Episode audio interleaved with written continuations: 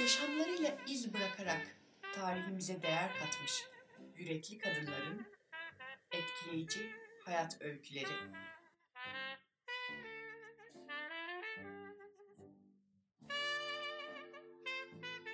Efsane kadınların portresi başlıyor.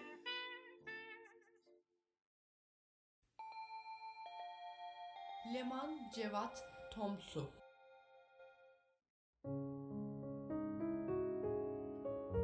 Cevat Bey cephedeydi.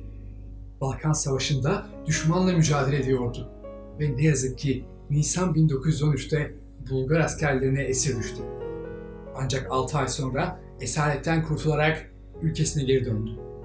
İşte tam da bu süreç içerisinde 1913 yılının 7 Haziran günü Cevat Bey ve eşi Zehra Hanım'ın kızları Leman dünyaya geldi. Elbette üst üste gerçekleşen savaşlar ve her bir yanda açılan cepheler pek çok insanı etkilediği gibi Leman'ı ve ailesini de derinden sarstı. Öyle ki Zehra Hanım'ın kardeşi Ayşe Hanım'ın eşi Halil Bey şehit düştüğünden Ayşe Hanım ve çocukları da Leman ve ailesiyle beraber yaşamaya başlamıştı. Tek başına geniş aileyi geçindirmek Cevat Bey için çok zordu. Bu sebeple Leman iyi bir eğitim almak adına küçük yaştan itibaren yatılı olarak Erenköy Kız Lisesi'nde öğrenim gördü. Burada paylaşmayı, disiplini ve sosyal yaşam kurallarını öğrenmiş oldu. Daha sonra Güzel Sanatlar Akademisi'nin mimarlık bölümüne başlayan Leman, mezun olduğunda soyadı kanunu kabul edilmişti. Leman'ın babası Cevat Bey, Kayseri'nin Tavlusun köyünden olduğu için bu köydeki Tomsu Meydanı'nı soyadı olarak almaya karar verince Leman'ın isminin yanına Tomsu soyadı eklendi. O güne dek babasının ismini kullanarak Leman Cevat ismiyle yaşamını sürdürse de bundan böyle Leman Tomsu'ydu adı. Güzel Sanatlar Akademisi'nde geçirdiği yıllarda Mimar dergisinin yayınladığı Güzel Sanatlar Akademisi öğrenci sergisinde yer alan 400 kişilik yatılı öğrenci yurdu projesiyle Leman ilk çalışmasını yayınlamış oldu. Mimar Leman Tomsu mezuniyetin ardından mesleğine İstanbul Büyükşehir Belediyesi İmar Müdürlüğü'nde başladı.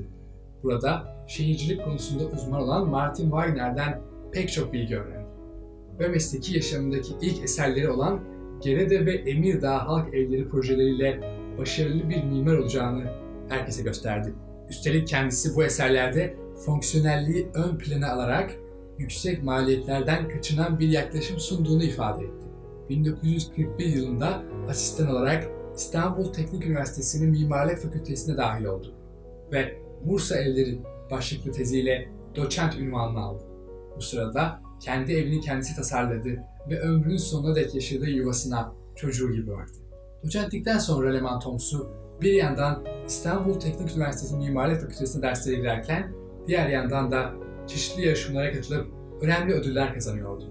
Örneğin Eskişehir Hamidiye ve Mahmudiye Köy Enstitüleri, Trakya Kepirtepe Köy Enstitüsü, Zonguldak Şehir Oteli, Ankara İller Kooperatifi, İskenderun Ticaret Odası birincilik kazandığı eserler arasındaydı.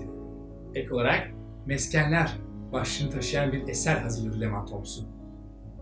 İstanbul Teknik Üniversitesi'nde görevli bulunduğu sırada İsveç, Almanya, Fransa, İtalya ve İsviçre'nin şehirlerinde İkinci Dünya Savaşı sonrası şehirleşme sorunları üzerine araştırmalar yaptı. Bu yıllar içerisinde 17 uygulama projesi yapan Leman Thompson, profesör ünvanını elde etmeyi başardı. Ayrıca yurt dışında da çeşitli etkinliklere katıldı. Söz gelimi Temmuz 1965'te Paris'te düzenlenen Uluslararası Mimarlar Birliği Kongresi'nde yer aldı. Bununla birlikte Ağustos 1966 ile Şubat 1967 arasında Amerika Birleşik Devletleri'nin değişik eyaletlerinde mesleki incelemelerde bulundu ve Kaliforniya Üniversitesi'nde misafir profesör olarak seminerlere katıldı, konferanslar verdi. Leman Thompson 40 yıl boyunca görevini başarıyla sürdürdüğü İstanbul Teknik Üniversitesi'nde her öğrencisiyle ayrı ayrı ilgilendi ve öğrencilerini mimarlığı sevdirmek için büyük uğraş gösterdi. Yıllar geçiyor ve Leman Thompson kendi mezarını tasarlaması gerektiğini düşünüyordu. Öyle ki mezar projesinin devam ettiği sıralarda önemli ressam Şadan Bezeiş ile görüşmeler yapan Leman Thompson mezar hakkındaki düşüncelerini şöyle özetlemişti. Öyle bir form yapmalıyız ki hem kuşların su içebileceği bir çanak olsun hem de çağdaş olsun. Bu süreçte Leman Tomsu'yu yakından tanıma fırsatı bulan Şadan Bezeyiş, Leman Tomsu'yu nazik, hassas, bilimsel, sevecen ve prensip sahibi diyerek tariflemişti.